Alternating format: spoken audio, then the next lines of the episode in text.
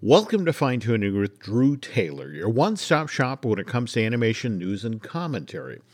I'm entertainment writer Jim Hill, and Mr. Taylor, whose writings on the industry you can regularly read over on the Wrap, and whose musings on the Mission Impossible movies you can listen to on Light the Fuse, the official Mission Impossible podcast. He and I are recording this week's show on Sunday, November 12th. And what was it? Three days ago, four days ago, you were at the world premiere of Disney Wish at the El Cap, right? That's right. Not the ship, Jim. The movie Wish. I was there at the El uh-huh. Cap. Did you see the drone show, by the way? I wanted to ask you about that because the thing that kind of makes me crazy is they do these spectacular drone shows, particularly Walt Disney Studios Park in Paris. But we keep hearing states that, oh, they can't have them here due to insurance issues. And it's like, no, wait a minute. They had a drone show over the El Cap over Hollywood Boulevard, didn't they? Yeah. I mean, it was interesting because I was coming a little bit later because it was a pre party. So I was sort of in no rush to get there and mill around. So as I was kind of cresting the hill, I see the drone show essentially while I was driving to the El Cap, which was really insane because it was they had the star, they had you know coming in November, they had I mean all of this uh, crazy yeah. iconography. It was really really spectacular. Mm-hmm. So I can only imagine what it was like on the ground looking up at the star, yeah. kind of hovering behind Hollywood Boulevard. I think the other thing we need to mention is as you're driving there there huge news. I mean, that the, the SAG strike, 118 days, we get the announcement that it's over as of 1201 the following. Yes. So, yeah, there was nobody Thursday at morning. the premiere, but I can say that the mood was very the morning after Obama was elected, kind of, you know, everyone was in a really good mood. There was a sense of oh. hope, a, a, a sense of okay. optimism. And of course, mm-hmm. you know, immediately my phone is blowing up uh, with publicists saying, you know, we have talent now. Everything suddenly went to 11 as of Thursday morning, you know, the effect of, you want to talk to somebody you know you can talk to anybody you want yeah. because everybody's available now but speaking of publicity did they show the inside out 2 trailer in front of wish at the el cap they did not night, no uh, okay. although you know speaking you know of the stars the junket was on friday i was at walt disney animation studios all day although mm-hmm. i did take a little mm-hmm. detour to go check out walt disney's office which i had never done before and oh, was very special wow. Yeah. Okay. But uh, you know, I walked in and I was like, oh. Chris Pine is here. Oh, Ariana DeBose is here. Mm-hmm. Interesting, because they were not on the you know sheet for the junket because it was sent out before the strike was mm-hmm. over, and it and it was mm-hmm. sent out at a time when it was looking like the strike was going to be going on for a while. So there was no no warning that the stars were actually going to be at the junket, and then they were there. So that was kind of fun as well did we get to chat with either one of those? No, two? because I, I, they I, were incredibly. They were so. Hmm. The press day was Thursday and Friday. Those were the two days, and those two they didn't get cleared until Friday to be at the junket. So there was it was an extremely uh, truncated schedule. But hopefully, I will get to talk to them later, okay. particularly Chris Pine, because I mm-hmm. loved him so much in Dungeons and Dragons earlier this year, and mm-hmm. I just ordered Jim. You'll appreciate this. My mm-hmm. Hallmark ornament of the fat dragon from that movie. oh wow! Okay, very cool. Yeah. I have to admit, the reason I was asking about Ariana and uh, Chris is that if they were coming into the press event that quickly, they hadn't had time to really be coached on their talking points. And I would have been fascinated to hear what you would have gotten out of those interviews. Yes. But. I think, yeah, she, she showed up at a DGA screening, I think, of Wish the night before. So mm-hmm. you're right, Jim. They, the strike was over and they were working again. So yeah, yeah, it was very interesting. Everybody in town, I mean, you know, just the day or so afterwards, all of the release dates that shifted around because it's like, okay, we can get back to work and what can be in front of the cameras next week? What can be in front of the cameras after January, after the holidays? I would imagine, you know, especially the various beats you work at the Wrap, this is air traffic controller country, right? Yeah, it's like what is going to stay, what is going to move, what is going to return. There was talk, you know, for a few hours of like, is Dune going to come back and just show up, you know, Mm. next month or something? Yeah, it's it's really fascinating. I don't know if you saw James Gunn tweet it out. Just you know, we've been working, we've been hard at work on pre-production and artwork and all this stuff. So, mm-hmm. Superman Legacy will make its date in 2025. I imagine that the Batman sequel will also do that, but there's still mm-hmm. so many things up in the air. And you saw that oh, no, no, Disney's totally. schedule completely hmm. shifted around on Thursday. Yeah, it did. It did. And if we're going to talk the Marvel sort of street for a second, I mean, Drew and I are recording again on Sunday afternoon where we we have the actual totals for how the Marvels did. What, 47 is what they're projecting? That's what they're projecting now. Yeah. Yeah, and that is actually toward the low side of what what they were hoping to do. And so uh, for me, I, I was just fascinated about how they literally cleared the schedule next year. It's like we get one Marvel movie, we get Deadpool. Yes.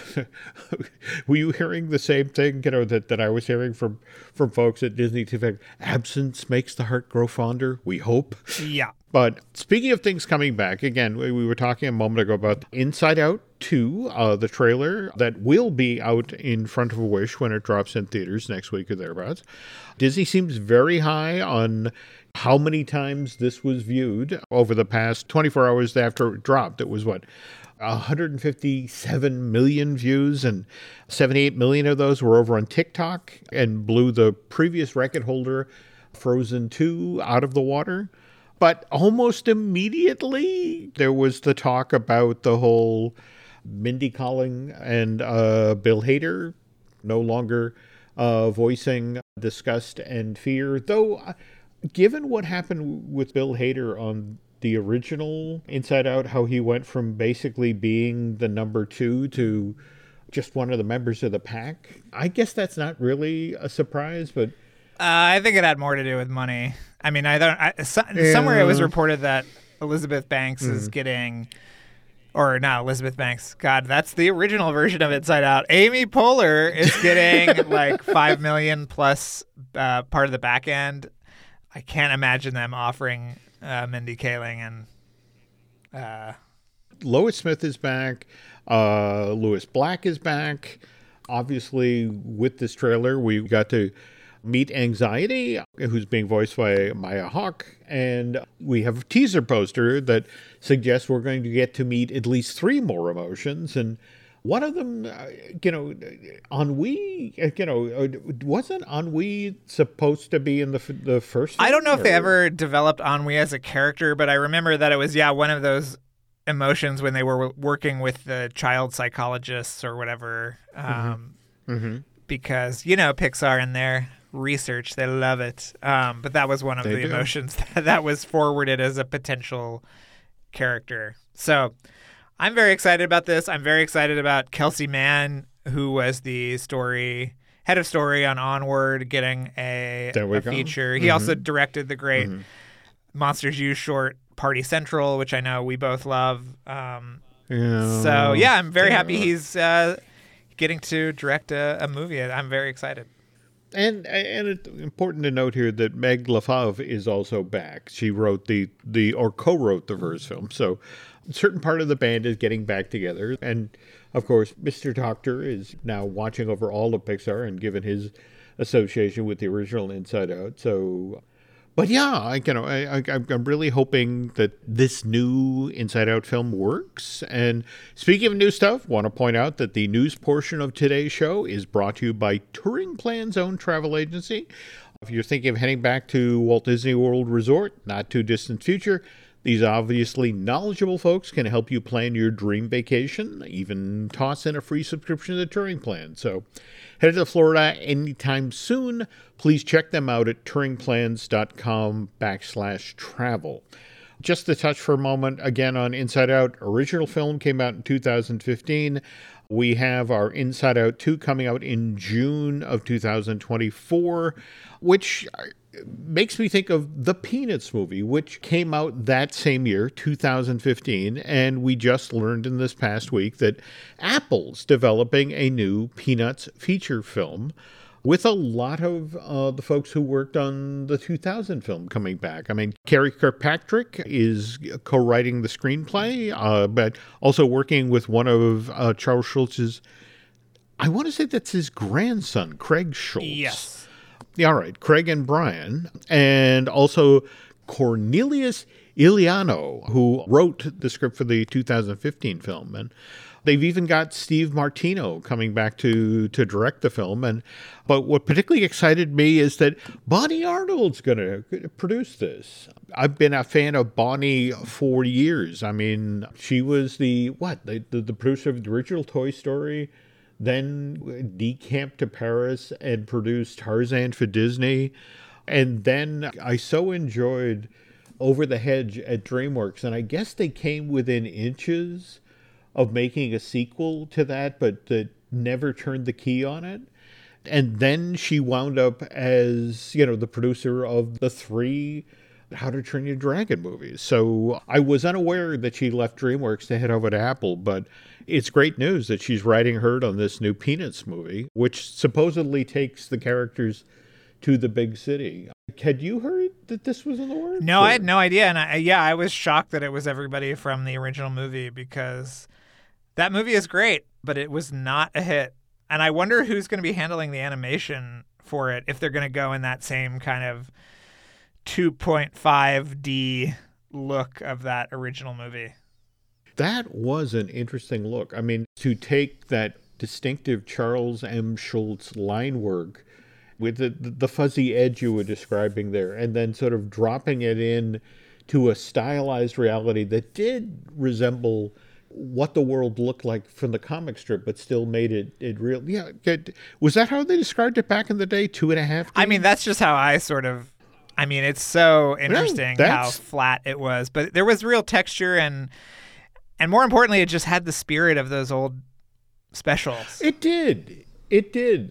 Though I, you know, I was just reading in the past week somebody on social media was talking about the fact that I enjoyed the Peanuts movie in 2015, but I also grew up on the the original Charles M. Schulz strip, and it's like Charlie Brown wasn't necessarily a life affirming strip. You know, Chuck, as Peppermint Patty called him, failed more times than he succeeded. And the whole notion of, you know, to go to a life affirming Peanuts movie was, wow, that that's kind of an interesting take on it. So that's the thing. Oh, they're going to the big city. It's like, well, I hope this ends well. And speaking of hoping that it ends well, of course, this coming Friday, we have the Trolls Band Together arriving in theaters. Did you see that this has already been in theaters in Denmark since October 12th. Is that where the Trolls toy line is from? Is that why? okay. Yeah, that's it exactly. Yeah, the, the Trolls toys actually debuted in Denmark back in 1959. And what was fascinating is they came to the States in 1964, literally in the same window of time as the Beatles. And evidently, for a time, there was the joke about, you know, well, you can't come to the United States without a distinctive hairstyle. So the, the Beatles had the mop tops and the, the Trolls had the way they looked. But yeah, evidently because that's where they came from, it came out first. Now, you've seen it and it's coming out this week. So are you allowed to talk about it yet? Or Yeah, I, I thought it was a lot of fun and I think it's a great kind of cap to this trilogy. I'm sure there will be more adventures in the Trolls world, but yeah, all the different places they go to in this one are really special. Yeah, there's this I forget what it, I think it's called Mount Rageous is mm-hmm. this sort of new area that's kind of inspired by Vegas and kind of futurism, but also has characters that are like Fleischer Brothers style kind of characters, and it's absolutely fascinating. Speaking of which, have you heard about the Betty Boop musical that's trying out in Chicago right now?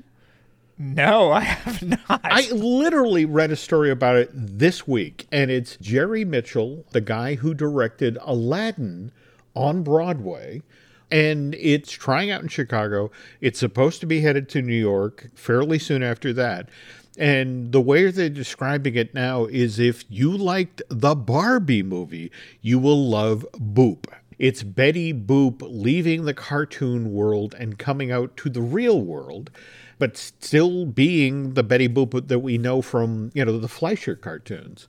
It's just one of these things where it's like, where did this come from? But it's it's fully cast. It's about to begin performances out there. So if any of our fine tuning listeners, or for that matter, anybody who listens to Disney Dish or that sort of thing, gets to see this show in Chicago, we'd love to hear what you think of it because they've been talking about doing something with Betty Boop for Broadway forever. So it, you know, it finally got out. But that, in theory, would be coming to Broadway in 2024. And pivoting back to animation, we were just talking about Trolls Band Together. And if we look ahead to the slate for next year, that now the the SAG-AFTRA strike is over, so these are actually going to come out, right? You know that, that we got Kung Fu Panda four, uh, March fourth of next year.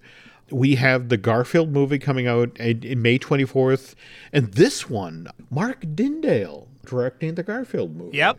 and a screenplay by David Reynolds of Finding Nemo, right? Yeah. Yeah, I mean that's quite a pair to be behind a Garfield. Well, movie. David Reynolds also uh, wrote the script for Emperor's New Groove. He did. He did. So that thing, you know, that at some point in the future, we're, we're going to have to have a, a conversation about the whole Kingdom of the Sun. I had a friend on the inside during the production of that, and it was just such a, you know, that the word that properly describes this I can't say on a family friendly podcast. But um, oh, It rhymes with fit show. There we go. There we go. Yeah. Or Buster Buck. You know, just something Yeah, to that yeah. effect. But yeah, but yeah, oh, all of the stories coming off of that project and and the fact that Mark and David come over the hill and take the component parts and create such a ridiculously entertaining film. Oh, I, speaking of which, I, I don't know if you can see it behind me in the, cat tree, but Nancy and I added to our Disney cat plush collection earlier this month. It turns out, as part of the Disney 100, they created an Yzma as cat uh, plush. Oh, I saw that. It's so good. It is so good. in kind of a, a really hideous way. I mean, it's clutching the vial and it looks really evil. And it's like, how many of these did they think they were going to actually sell? I mean, you know, it's like, well, we got Jim and Nancy. That's one. All right. Anyway, back to uh, animated films for 2024. We were just talking about Inside Out 2. And what? I, you know, less than two weeks later, we, we then get Despicable Me 4. Are you hearing that Mufasa, the Lion King, is still going to make it for July of next year?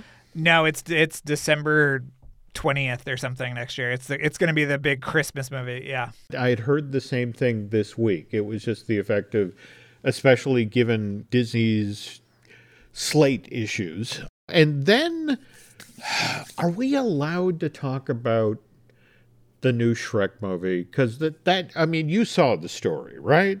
No, what was the story? some poor production person over at DreamWorks uh, was applying for a new job and put their resume out online. And among the information, you know, what are you currently working on? Oh, well, I'm, I'm helping with consumer product creation for Shrek 5, you know, which is due out in theaters in 2025. And the entertainment press fell all over this like wolves to the effect of, is this actually confirmation that Shrek 5 is finally coming over the hill? I mean, it, that's kind of the worst kept secret for a while now, but they listed it as part of their resume as coming in, in 2025. And the end of Puss in Boots sort of insinuated they were on their way to far, far away, potentially to meet up with Shrek and Donkey in the group. But again, are we allowed to talk about this? I don't think it's twenty five. That's There we go. say. okay. Yeah. All right. Thank you, folks. That's an undenial we were looking for. Okay. Yeah, yeah. No, it, it's it's absolutely coming. I mean, I think that Shrek kind of has permeated the culture in a really interesting way. I'm sure you saw the Shrek Crocs that came out a few weeks ago, Jim. I did. I did. Yeah, so that like, you know, all these kids who love Shrek are mm-hmm. are ready for another one and I think that Puss in Boots 2 really primed the pump like you were saying in a really great mm-hmm. way. So Yeah, yeah. And there's a part of me that's genuinely hoping that that, you know, uh, you know, the Puss in Boots 2 had such a wonderful look. I'm, I'm kind of hoping that continues. By the way, uh, since we're talking about future slate, we talked on a recent fine tuning about uh, Wild Robot, uh, Chris Sanders' project for DreamWorks. That still supposed to come out in 2024. Yeah, that one. That one's gonna make it. Yeah, I okay. think that's that's fall 24. Yeah. Okay, but we also have uh, things like Ultraman Rising.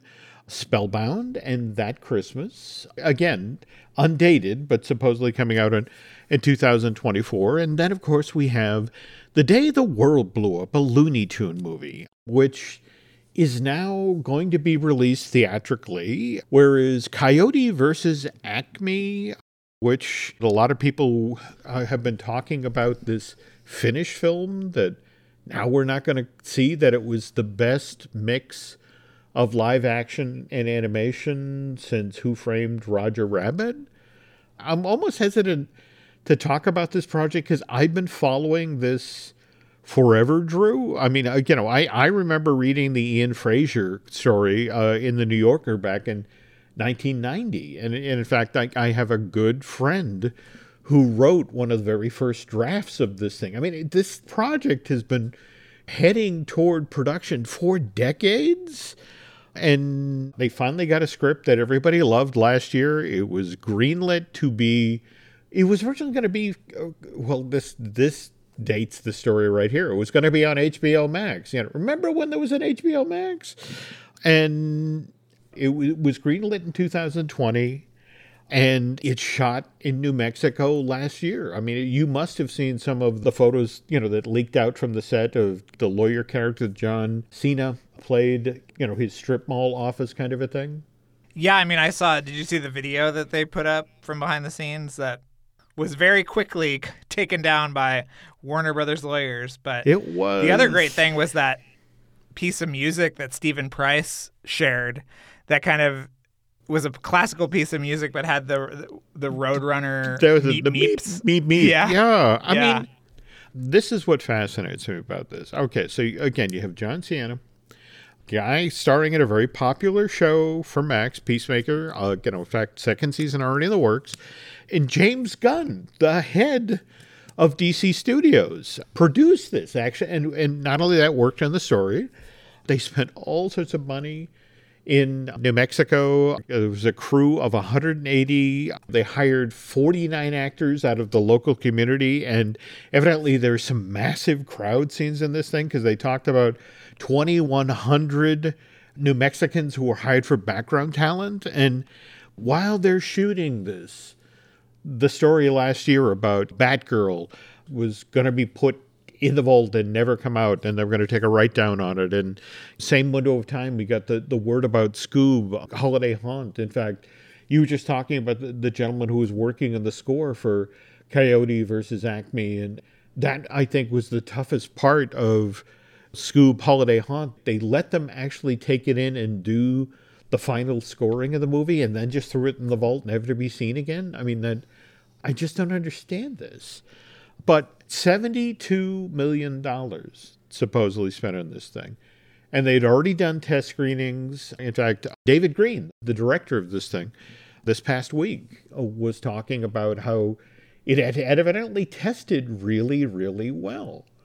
And Bill Damaschke, the gentleman who came over from DreamWorks after 20 plus years of working that side of the street, who just took over the head of the Warner's animation group in February, and he was he was at Annecy in June, still talking up this movie. And in fact, when you were there, did did you get to the Warner's presentations at all? Or no, I didn't. I yeah, I didn't see anything about this. But you're right. Everybody who, I mean, they were screening it pretty regularly, and a lot of filmmakers and other people have seen it and have just told me how wonderful it was. And it's yeah, it's a huge shame that we're never gonna get to see it. I I don't understand the thinking behind this. I mean, same thing here. I mean, was it literally a Sophie's Choice thing? Because think about it.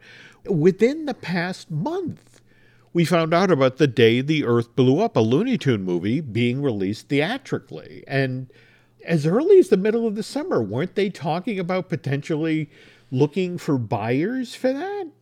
Yeah, I think a lot of the Warner, some of the Warner stuff is going to Prime Video. Like okay. I think the uh, Batman show that J.J. Mm-hmm. Abrams is working mm-hmm. on, and there are a couple of other things that are going to Apple or going to Amazon. So. Mm-hmm. Yeah, it could have been a very easy layup to just sell this off. I don't really understand why you're taking a write off in a weird sort of way, it circles back to we were just talking about the box office for the Marvels. That low end of what was projected, 47 million opening weekend North America. And the notion was that you had the $72 million, you know, to make movie. Again, again, originally made for HBO Max, was going to be released theatrically. Evidently, the box office projections came in, and it, it was one of these things where it's like, this is just not going to do it theatrically. You know, uh, John Cena isn't a big enough name to get people for the opening weekend. So it actually made more sense for the company to take a $30 million write down on a $72 million to produce film rather than pump money into promotion and buying TV ads and that sort of thing. And a, a, film that supposedly is tested as well as it has, that has wonderful mix of live action and animation. It sounds like a film like you and I would especially love, given our, our love of Roger Rabbit and all that. In fact, wasn't it Robert Zemeckis who actually deliberately stretched the time that uh, Who Framed Roger Rabbit was set in so he could sneak the Roadrunner and the Coyote into the finale. They're, they're, they're singing Smile Darn, Darn You Smile. I, I, think he deliberately stretched the time to 47 so he could slip them in. What, what have you heard? I mean, I, I've just heard, yeah, that this was a, you know, he thought he could make more money writing it off. And, you know, it's absurd. You know, hundreds of people worked on this. I heard the animation was absolutely gorgeous. Um, mm. But yeah, it's it's a shame. It is a real shame. Somewhere in an, another dimension, they're enjoying Batgirl and there we go, Scoob Two, and okay. Coyote versus Acme. There we go. Thank you. Thank you for the tie back, back to the Marvels. Yes. yes somewhere else in yes. the multiverse, people are enjoying yes, these exactly. movies. Exactly. Okay anyway, folks, when we get back, we will talk about uh, another animated film that celebrated its 50th anniversary this week and also had kind of an interesting production history. Before uh, we get started here, we've been talking about anniversaries and that sort of thing. And Drew sent me a, a wonderful photograph that you took on the the Disney lawn can you talk about the trophy, the statue, the? Well, yeah, the... I think I think that was actually what they were going to give Burny on the 70th anniversary of him working for the company, which is just insane. And I sent that to you, Jim, because I never I hadn't seen it before, but also it's just insane to think of anybody working at a company for 70 years. I mean, mm, no, it's just wrong. crazy. It's yeah. crazy. And and he contributed so much to the company up until his, you know, last year on this planet. I mean, he was in the Once Upon a Studio short. Yep. He was work. He yep. worked on Strange World. Like mm-hmm. you know, it's it's crazy how much he he did and continued to do for the studio. What Drew is talking about is that they created this this art piece for Burny that was going to be presented to him on his 70th anniversary with the company and it's Winnie the Pooh and his mirror, right? From the house at Pooh Corner? Yeah, and it, it's a it's a beautiful piece of work. I mean, mm. it's mm-hmm. really it's a it's really amazing. Yeah, I was I was blown away. It was very nice to see. So that's why I sent it to you, Jim, and I said, I know who will appreciate this. Yeah, no, just just thank you. I, I but was it there in the lobby or where do they have it? Yeah, it was in the lobby uh, right underneath the staircase that went up to what used to be Roy's office and is now uh, conference rooms with these kind of like placards in front of it uh, okay. because they are not acknowledging that the whose office that used to be. It's a conference room. Nothing to see here, Jim. There we go. Yeah, but but they'll do Walt's office. All right. Anyway, yeah. anyway, anyway. Okay. Early this week, November eighth, we had the 50th anniversary of the release of Robin Hood, and I know we've talked about this film a little bit on uh, previous editions of this podcast. So we're going to narrow cast in on an aspect of the Disney company from the 60s and 70s that me personally I, I loved and it was like how Walt tended to cast movies almost out of TV guide. You know, I mean, it was, you know, uh, uh, for example, the Dick Van Dyke show started on CBS in 1961.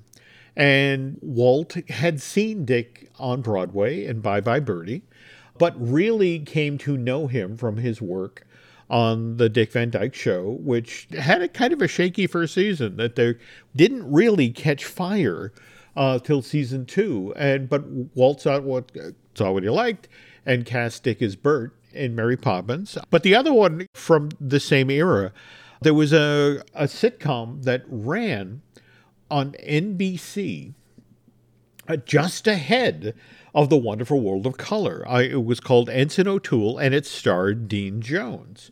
And Walt would literally turn on his own show.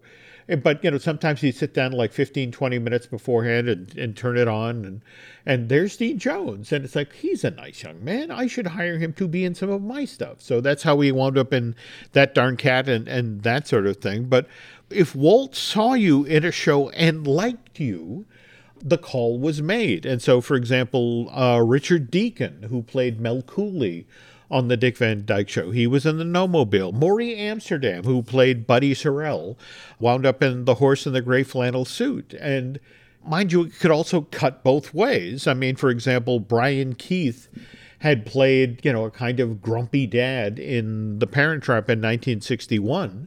So when it came time for CBS, which who was looking for a dad for Family Affair, I, you know, and it's just sort of like, oh, Brian Keith, he did nice work in that Disney thing, Parent Trap. Let's get him. But when we lose Walt in December of '66, the studio, you know, there's the the famous story about, you know, he had a, a company that that kept sort of repeating the mantra, well, what would Walt do? And so, you know, here they are, they're working on the first animated feature after Walt dies, the Aristocats. And it's like, well, Walt liked people on television. And a show that had just started up, Green Acres, uh, it had Eva Gabor, it had Pat Buttram, it had, I mean, George Lindsay was actually on the Andy Griffith show uh, playing Goober.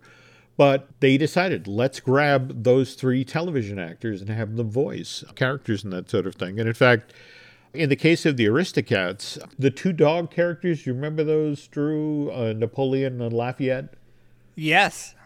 They put these two, the sequence in the middle of the movie, two dogs out in the French countryside that intercept Edgar the butler, who, you know, who has the, is taking the Duchess and her kittens out to the countryside to do, get rid of them. And, you know, there's that crazy slapstick sequence. And uh, the interesting thing is they began to test the movie, and people are like, "Oh, those dogs were great." Are they coming back into the movie? And it's like, well, they are now. So they, they not only wrote a second scene for them to basically another big slapstick scene, but they actually gave those two characters the end gag of the movie. And then that one manages to make a good chunk of money. And so it's like, okay, now here comes Robin Hood, which is the first film that, you know, well, Walt had signed off on the idea of doing the Aristocats, but they had no idea what to do after the Aristocats. And so Ken Anderson pitches the idea for Robin Hood. But again, this is a Disney you know, that's doing the, well, what would Walt do? And it's like, okay, we'll cast even more television people. And because Pat Buttram and George Lindsay had done such a great job as Napoleon and Lafayette, they're back in Robin Hood, and they even bring in Ken Curtis, who who played Festus in Gunsmoke, and we've talked about how Robin Hood was a film that Disney was just too cautious about. I mean, you, you know the whole the phony King of England scene about how much of that footage it's out of Snow White, it's out of Jungle Book, it's even out of Aristocats, you know, that, that they yeah. just cobbled that number together out of recycled pieces of animation. And that was supposedly largely on the back of Woolie Reitherman. Don Hahn told me the story once about how the guys would literally board a scene for the movie and then Woolie would come in and walk up to the storyboard and start to fold drawings down to the effect of we don't have a guy in the building who can do that sort of animation. We don't have a guy who can do that sort of animation. And, you know, we don't have the talent to do this. And it impacted the films. I don't know if you've ever seen the drawings that are out there for the real finale of Robin Hood, where Prince John is a real villain. He's going to kill Robin Hood and is stopped by his brother, King Richard, returning. The boards for that are out there. But Woolie just did not believe that Disney had the talent or the staff to do that. And then behind that, the battles that happened on the very next project, uh, The Rescuers, they went down a road for the better part of a year, year and a half, where it wasn't Penny and Devil's Bayou that needed to be rescued. It was it was a polar bear in Central Park Zoo that was voiced by Louis Prima. You must have heard about this. No, I've never heard of. I, I am not the biggest Rescuers fan, so I have not done extensive digging. Uh, but that is that is insane that that was the original. This kind of kept happening over and over again. I, I, for example, if we jump ahead now to Fox and the Hound, I mean, you, you heard the stories about the Phil Harris and Charo number, right? In the Fox and the Hound? In the fo- oh no! All right, we are two thirds of the way into the movie. The uh, Widow Tweed has been forced to release Todd into the wild. And Todd meets Vixie, the female fox that's voiced by Sandy Duncan. And he feels something in his chest, but he doesn't know how to act on it. And it's at this moment that Todd comes across a swamp. And in the swamp, it this is where all of these cranes fly in annually and do their mating dance.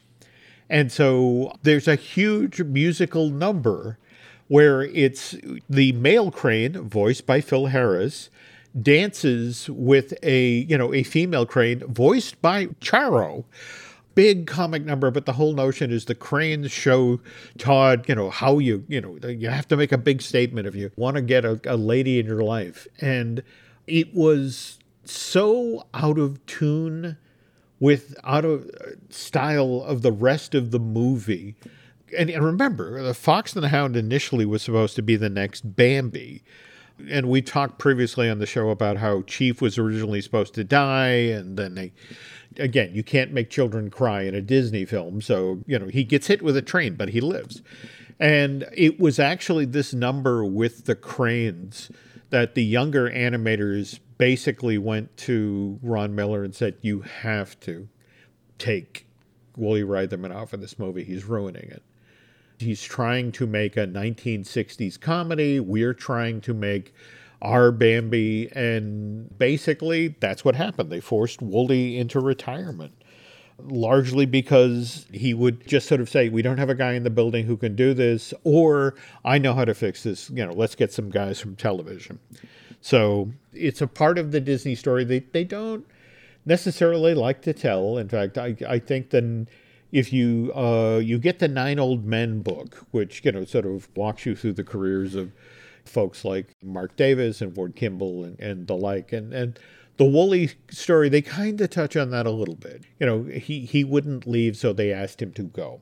And speaking of going, Mr. Taylor has places to go.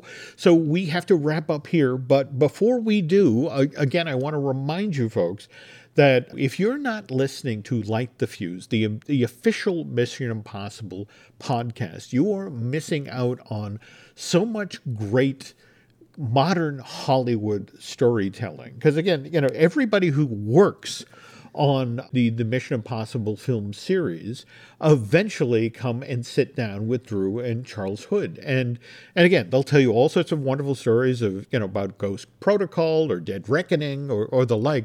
But it's the other movies they work on. In fact, that to me is my favorite part of what you guys do. You get these people to talk about all of the other stuff they worked on.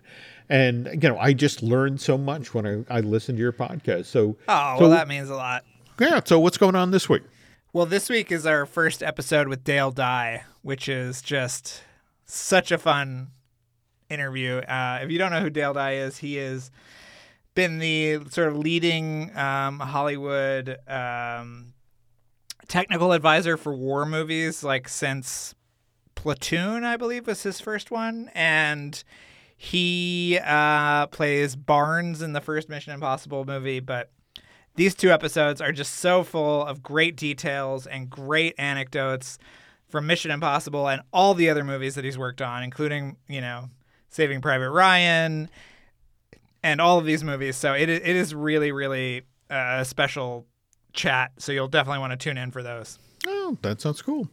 And we also have some other podcasts here you, you might want to check out. Uh, we, of course, have Disney Dish, which I do with Len Testa. We also have Marvelous Disney, which I do with Aaron Adams, the talented gentleman who edits all the podcasts here. We also have uh, looking at Lucasfilm, and Brian and I need to get a new one of those out the door shortly. I should also mention and my other project, uh, Disney Unpacked.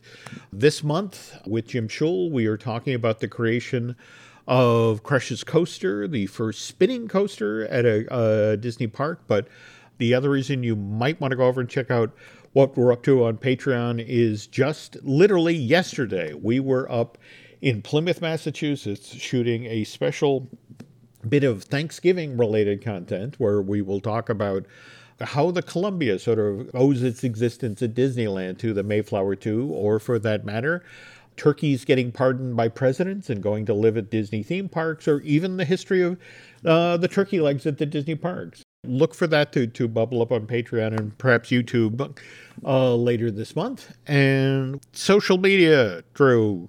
So I, am on everything as Drew Tailored, like mm-hmm. a tailored shirt. And mm-hmm. Jim, where can people find you? Twitter, X, uh, Instagram is Jim Hill Media, and over on Facebook is Jim Hill Media News. Uh, one final thing, folks, before we head out the door here, if you could please go over to Apple Podcasts and rate and review not just the show you're listening to right now, fine tuning, but also light the fuse. Uh, that would be very helpful. And I guess that's going to do it for this week. So thanks for listening, folks, and Drew and I will be back soon.